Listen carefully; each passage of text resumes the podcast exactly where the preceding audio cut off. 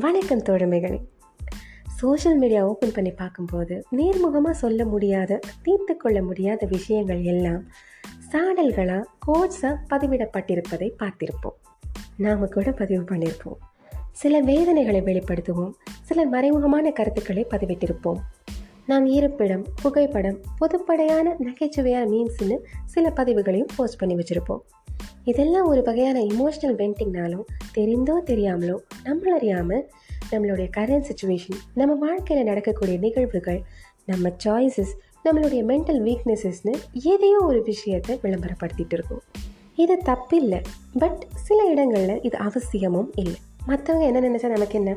அப்படின்னு மனசை தேத்திக்கிட்டு ஒரு பதிவை போட்டாலும் நேர்பட சில கேள்விகள் சில பேச்சுக்கள் எழும்போது இதுக்கெல்லாம் நாம தான் ஸ்பேஸ் கொடுத்துருக்கோங்கிறது புரிஞ்சாலும் பிரயோஜனம் இல்லை.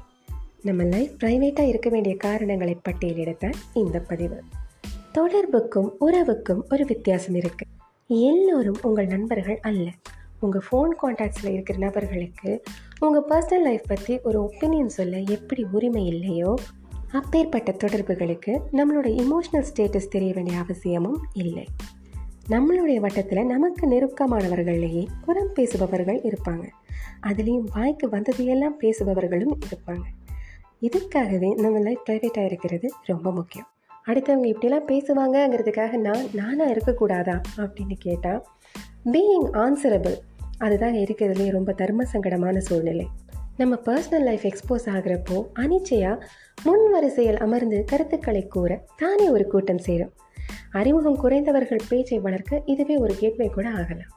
அதனால் நம்ம விஷயங்கள் நமக்குள்ளேயே இருக்கிறப்போ நம்ம யாருக்கும் எந்த விளக்கமும் கொடுக்க வேண்டியதில்லை.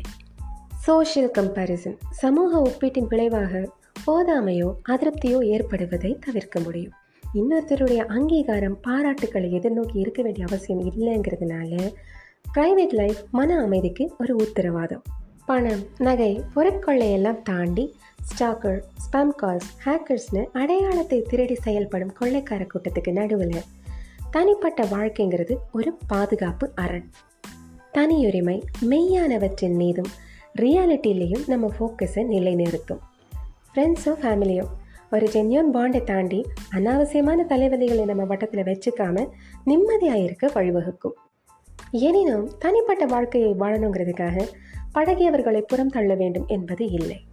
உணர்வுகளை உங்களுக்குள்ளேயே புதைத்து கொள்ள வேண்டும் என்பதும் இல்லை. யாரிடம் எதை எப்போது எவ்வண்ணம் பகிர்கிறீர்கள் என்பதில் கவனம் தேவை.